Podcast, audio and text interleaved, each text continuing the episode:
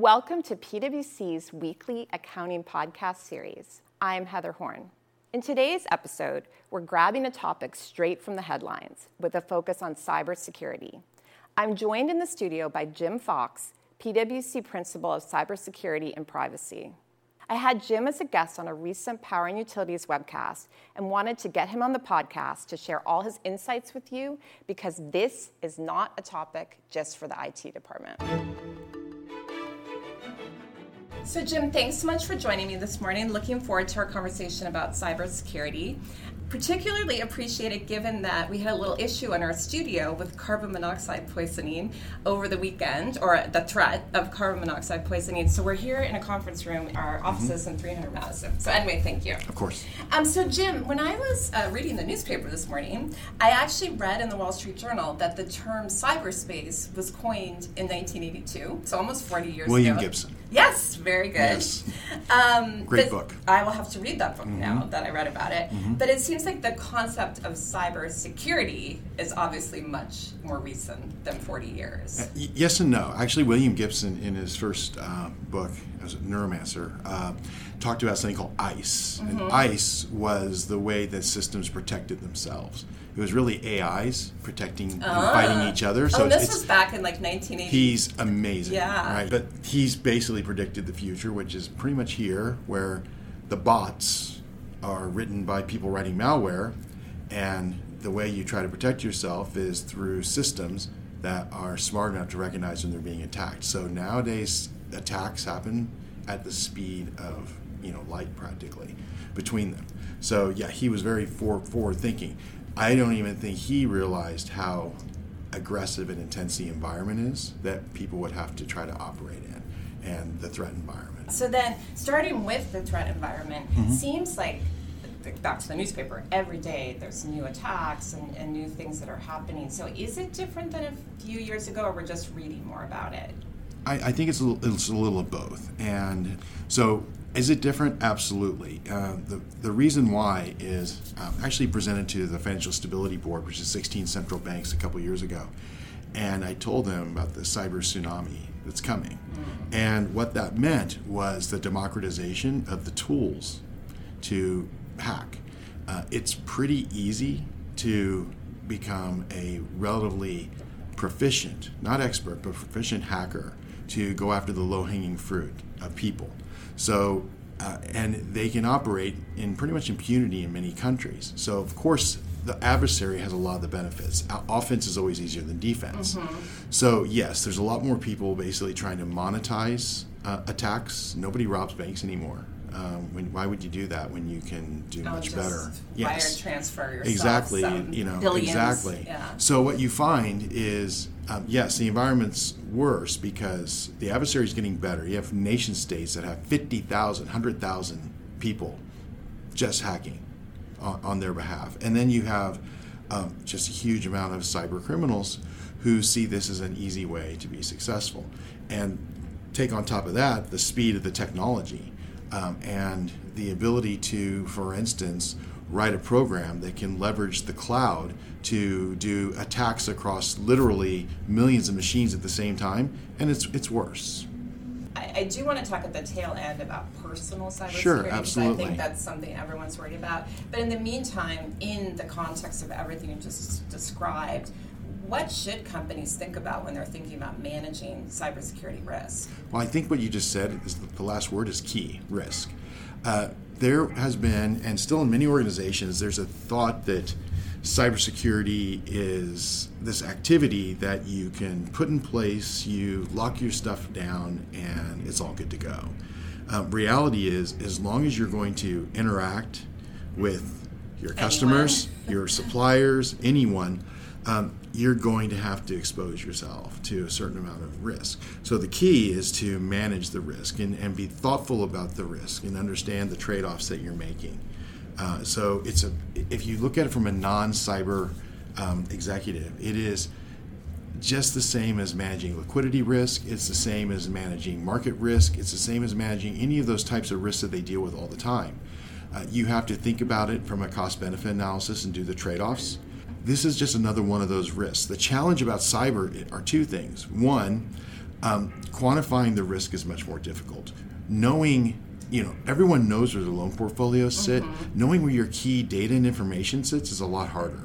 Um, you know that if you offset and securitize some lending somewhere, that that risk is now theirs. Mm-hmm. But when you're working with third parties and suppliers and you're passing your information to them connecting, mm-hmm. you you still have the risk, but they have the responsibility. In other words, they can be the vector on how something bad happens. Many, many times when I've done, I've probably done 50 major incident responses in the past three years.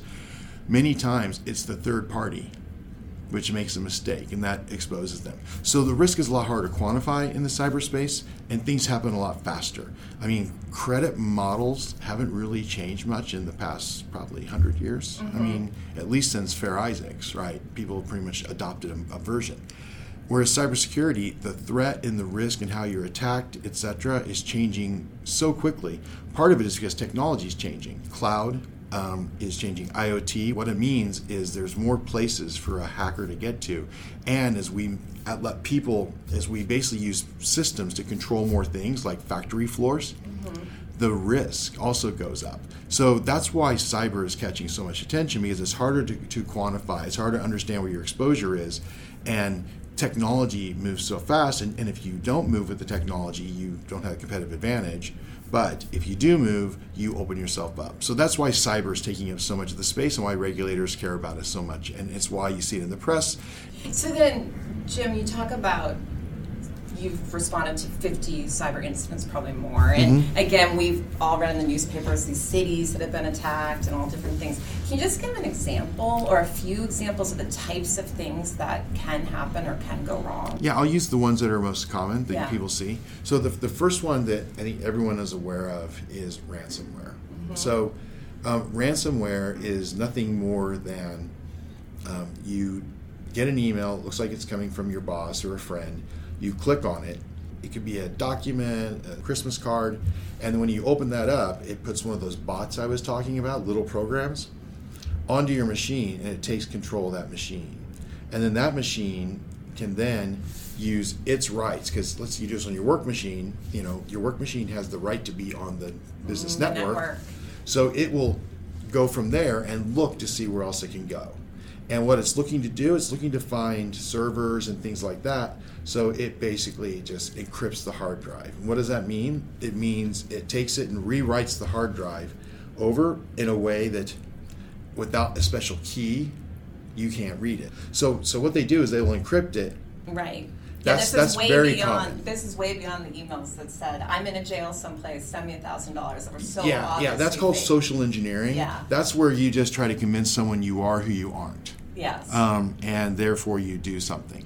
This literally locks it down. But but ransomware is going after everyone, and but they're all kind of have that in common. So that's one of the most common ones we see.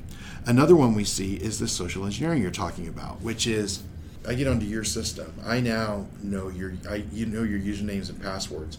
Frankly, you know there there have been so many big breaches where the where usernames and passwords are out there everywhere. So yeah. someone will grab a bunch of usernames and passwords and they'll go, "Oh, well, that's Jim Fox. Let me see if I use his work email. I'm going to try that same password because people use the same passwords all the time. Oh, and I just got in. So now I'm into somebody's work email. Now I can basically send messages to say the controller and I'm the CFO and I can say hey, we need to wire these funds right away because we're doing this acquisition, or I'm, you know, you can get people to do things. You know, you can, a really famous one is to get a supplier to send you an email. So this supplier, not you, got hacked. The supplier gets hacked. You get an email from your typical contact over at the supplier and says, hey, next time you pay us, pay us to this bank account instead of this bank account. And you turn around and send them a million dollars, and they're like, why haven't you paid me yet? Right. And then meanwhile, so that's social. Exactly. So th- those are two very, very common where basically you spoof an identity or ransomware. Those are the two that organizations see. And then there's basically just data exfiltration, which is just a fancy word for stealing data. Right. Uh, and that can be, um, once you have access to a system, you'll look around and try to find data. Um, an insider may or may not be involved. Insiders are involved a lot, but what people don't realize is 99% of insiders aren't malicious. They made a mistake, and they're the ones that clicked on the wrong email or something like that. They're not, but the, it wouldn't have worked without an insider. But what happens in that situation is, therefore, they will look at, say, your data lakes that everyone has, where you've taken a bunch of your data put together so marketing and everyone can utilize it. The security around those systems aren't always as good as the security around the systems where the data came from. So all of a sudden, that's what I mean if know your data is at. So that's the third one. Is they, they will look for opportunities to steal data. If I had to say those are the those are the three, then the last one is just denial of service. Mm-hmm. denial of service is I'm going to contact you and, and, ping you and ping your website from so many places at the same time that actual customers can't get in because oh this is what's happened to these cities. Yeah this is a DDoS attack. Yeah. it's it's um, it's distributed denial of service. The reason why distributed means that something is you can't just say oh this IP address is trying to do too much. They'll hit you from a thousand different locations. oh, so, so which are the customers which are not the customers? There are ways but it's harder. Mm-hmm um, so that's the last one, denial of service, and especially in say a manufacturing environment, the systems are older, they're not as as easily to protect, and they're extremely exposed to a denial of service, to where literally they can take your plant down because the systems can't talk to each other because there's so much noise just being thrown into the systems. So those are the four big buckets that we see. Wow, I could sit here and ask you way yeah. more questions about that, but I know we have to keep moving. So let's assume then one of those four things happen to you, how should the organization respond? Let's let's start with a little bit of prevention, but okay. prevention only gets you so far. Okay. So there's this thing called cyber resilience, which is nothing more than operational resilience or financial resilience or whatever. And that's a key aspect. Resilience is you try to do what you can do to protect yourself, to mm-hmm. prepare. But at the end of the day, you know there's going to be some kind of issue. I mean, organizations will be penetrated given given time, anyone will get penetrated. Mm-hmm. It's just a it's a numbers game. You, you, you want to lower your odds as much as possible. So resilience says we know something bad is going to happen. What we want to do is try to mitigate what could happen. In other words, by having different levels of protection of your information, and be ready to respond. So one, you should always make sure you know where your information's at, and you should make sure that you're thinking about cyber from a risk perspective and making your trade-offs and I cannot stress enough that you cannot do good cybersecurity unless you know what you're protecting. Mm-hmm. We call it the crown jewels from the um, NIST, which is the U.S. government's information body that, that basically provides a very good outline of how you do cybersecurity. It's 15 pages in plain English. I recommend any executive read it. You, you will really understand this stuff. It's, Open your eyes. Yeah, and, and, and I think it gives, it gives you the ability to ask the right questions. Um, so back to if and when you're finally breached. The first thing is have a plan. And what that means is so last week I was in San Jose with one of my clients doing what's called a tabletop exercise. A tabletop exercise is nothing more than we walked them through a scenario that was re- that was specifically tailored to what their risk environment is of where they got breached. It was to get everyone in the room, legal was in the room, IT was in the room, operations was in the room, marketing was in the room, PR was in the room, and we talked about what would you do in this situation. And, and, and so every organization needs an incident response plan. It should be part of your larger crisis plan because you don't figure it out on the fly. If you're ad libbing, it's not a really good thing. I'm too many times where organizations say we have an incident response plan, but no one's actually ever gone through and done it. Or worse yet, they think they've done it, but the people that really should have been there aren't there. I mean, I was in a situation once where I showed up at an incident. The CEO was there, the CFO was there, the general counsel was there. All these people were there, and there were also people from operations and IT, etc., um, that were supposed to be there. And I was talking, I was introducing them to each other. Oh yeah, that's not good. Like they had never yeah. met, and I said, "But you guys told me you do this every year." And it's like, well, I actually send my oh, my my representative, who you know is probably you know the the person that is six levels down below them to do it. That doesn't really work um, because you until you get those right people in the room, and you talk about that crisis, how to do it. That's you're not going to do well. So first is don't don't ad lib. You prepare and you practice. You know, I went to the Naval Academy. Used to say that you, you know, the more you sweat and in training, the less you bleed in battle. Oh, it's a good saying. Yeah, I mean it is absolutely true in organizations. So when you when you think it's kind of a pain to go to these things, etc. It's not. It really does make a lot of sense to do it. Second thing is make sure that information flows freely. And what I mean by that is is right now you're focused on figuring out what happened.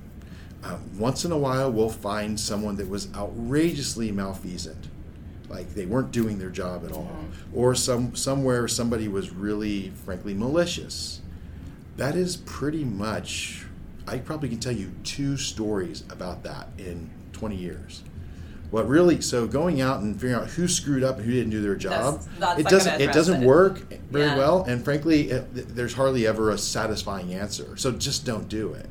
Just focus on the issues. Figure, to make sure everyone knows we're going to figure this out. We know people made mistakes. We all make mistakes. We're going to work it out. That's how you handle it. If you handle that, then there's a free flow of information. You want to do two things when you're doing this. One, you want that free flow of information Two, you want to over communicate and be transparent. And what I mean by that is you have lots of stakeholders, customers, regulators, suppliers, mm-hmm. etc. Um, first of all, there's a lot of rules. Like the SEC has a rule 72 hours um, notification of a major breach. There's even tighter ones. The New York Department of Financial Services, et cetera, have very very strict rules around when you must notify people. So that's part of that transparency. Let your regulators know. Let them know. You will not have all the data. You will not know um, what happens. Understand, say it's a breach. We don't know the extent of the breach, but it is significant. And we're investigating. And we're investigating right. it, and we will keep everyone informed. We've, you know, we've taken these actions to try to limit the exposure. Um, that's how you handle it. But just burying it doesn't work, and that transparency works a lot.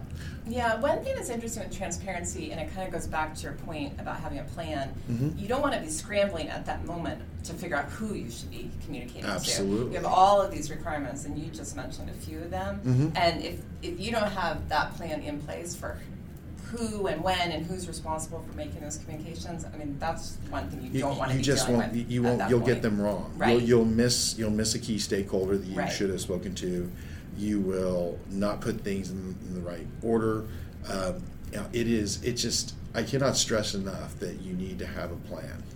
Uh, and you separate the plan into what are my immediate responses, um, what do I need to do to contain, mm-hmm. and what do I need to do to recover. Mean, those are the two pieces. And then what, what do you need to do to remediate? Recovery is get your systems back online, you know, um, change the passwords and uh, all your um, employees. That's how you recover. Get your systems back to where they're secure and you can use them again. Remediate is okay, now why did this happen? Um, we need to make this change. We need to install this information. We need to basically train people don't click on these things, etc. So that remediation is the last phase. And again, if you go back to the NIST cybersecurity framework, it talks about the life cycle of cybersecurity: identify, protect, you know, respond, recover, those kinds of things. It tells you kind of what what the role is and what how each one of those matters. Yeah, and we sh- we'll put a link to that in the show notes Great. just in case. Hopefully, Great. some of our listeners will want to listen because I think one thing that's interesting to me, and, and you and I have talked before about this, is that this is you know, I think for most finance people, this is, seems like an IT problem. But mm-hmm. as soon as you start going through all these things that need to happen, it's very clear that there is an important role for finance, the controller's department, absolutely, um, and operations, etc. Right. Yeah, there. It, I mean, cybersecurity is a team sport. Cyber is not going to be successful without everyone, especially because um, everyone is a vector.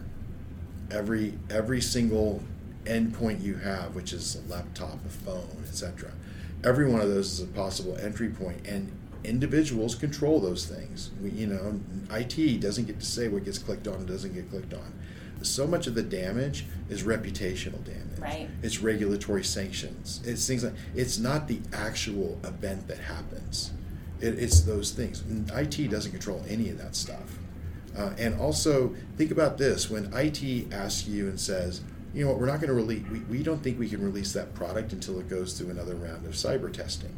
Um, we don't think that we should connect this new acquisition to the network until we've done this. Those are not IT decisions. They can only give you some perspective on the risk. Those decisions are business decisions, mostly financial decisions. Well, yeah, and I think that goes back to when you were talking about managing risk. You know, anytime you have risk, sometimes the more money you spend, the more you can bring risk down, but there's sometimes a balance with that. Absolutely. Again, another place where it's going to be important for the controllers, other finance people, what are the risks, you know, to understand what are the risks, how can we address the risks. Think of the scenarios called they're called threat threat models. Think of the scenarios that would basically cause the controller and the CFO to get woken up at 2 a.m those are the scenarios and therefore what systems would they get to? What what information do they absolutely should not be able to get access to? If you think about that and then say okay now what are we doing to protect those things? And let's focus our money and our training and everything around those things. Understand that you know other things won't be protected as much. So the questions are what matters how am I spending my money and my efforts and my training to protect those things that matter? If you do that, that addresses a lot of what you were just asking, which is how do I know I'm spending my money on the right places? Right. And then, Jim, maybe turning slightly, we've talked a little bit, you call people vectors and, you know, mm-hmm. they're a point of entry. But I know for a lot of people, know, you read in the newspaper people's cell phones being hacked, yes. and, you know, email and things. What should people, individuals, think about if they're just thinking of their own cybersecurity? Sort of a bonus topic. Sure, sure. So, I mean, nobody wants to get, and, and frankly, there are a huge amount of petty criminals in mm-hmm. cyber. There's this story about two guys running away from a bear, right? And they're running away from the bear, and this, and the one guy stops and is putting on running shoes, and the guy's looking at him and goes, "Dude, bears run 35 miles an hour. Those running shoes are not going to let you outrun the bear. He says, I don't have to outrun the bear. I just have to outrun you. Right, right. So what that means is you just don't want to be the low hanging fruit. So you want to do intelligent things. For instance, don't respond to emails of someone you don't know who they are. If you get an email from your bank or something like that asking you to do something, banks don't do that. Pick up the phone, call the bank, mm-hmm. right? Things things like that. If you if someone if someone says you must contact me here. You must do this. I mean it could be the simple thing. Your warranty is no longer and yeah you just don't want to be passing just those people you don't want to be passing those people your credit card information. Mm-hmm. you know it's mm-hmm. better to pick up the phone. Now do not call the number they give you. You take out your your debit card. And you call the number on the back of the card. Do yes, not call do not call any number that anyone ever gives you and says call me nobody in the world who's credible will ask you for a password. Right. Nobody credible in the world will ask you for your social security number. So if something looks too good to be true, it, it is. is. If somebody's asking you to share personal information, then don't do it. If you do those two things, you're pretty safe. How about um, using public networks? So I was reading, you know, you shouldn't use the, the jacks in the airport and a hotel or things like that. That that's like an entry point where people. It, it, it is. It is. It's it's very hard to hack um, a modern device nowadays. As long as you basically keep the security that's built into these phones, it's really hard for someone to attack one of these remotely. But if the phone is plugged in, oh, and I have, have and I have access point. to it, yeah. I can pretty much get in. So what that's what you have to be worried about in those situations is is has somebody basically hidden a 3G modem, not, not, not, to be able to put it up there, mm-hmm. but someone else a 3G modem, um, you know, LTE whatever in there, um, to where when you plug in, it's like you're literally plugged into this malicious oh. computer. Um, so you want to be careful about that kind of stuff. So yeah, you want to be really concerned about doing that. It's much better. My advice is take out your little power adapter, plug in your thing, then plug it in. Don't plug it into the USB directly. Then the odds of someone being able to do that to you drops dramatically. All right. Well, that's very helpful. So then, Jim, any final thoughts to wrap things up for our listeners? Yeah. I guess I would say one: it is the threat environment's worse. Um, it's going to get worse. Uh, the adversary, no matter how much money you spend on this, the adversary will always have the, the advantage.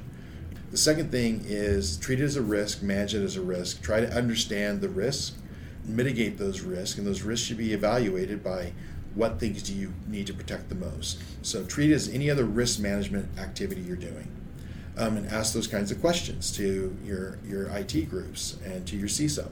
Then the last thing is practice and prepare and take that preparation seriously so you can do the very best job you can in responding. And when it comes to the actual response, try to free flow of information inside the organization over communicate to your stakeholders and ensure that people behave correctly during what is an intense time um, and where people might be scared. Those are the things I would leave you with. Good, very good advice, Jim. Thanks again for of joining course, it was today. my pleasure. Thank you. Join me back here next Tuesday when we save the world. Mm, maybe not quite. When we help save your day two accounting with our first crossover episode featuring specialists in all our favorite topics revenue, leasing, and CECL. We're combining their forces to help you bring order and peace to your accounting department. So that you never miss an episode, subscribe to the series wherever you listen to your podcasts. And I'd love to hear from you, so write to me at heather.horn at pwc.com or to stay up to date on the latest content, let's connect on LinkedIn. For PwC, I'm Heather Horn. Thanks for tuning in. This podcast is brought to you by PwC, all rights reserved. PwC refers to the U.S. member firm or one of its subsidiaries or affiliates, and may sometimes refer to the PwC network. Each member firm is a separate legal entity. Please see www.pwc.com/structure for further details. This podcast is for general information purposes only and should not be used as a substitute for consultation with professional advisors.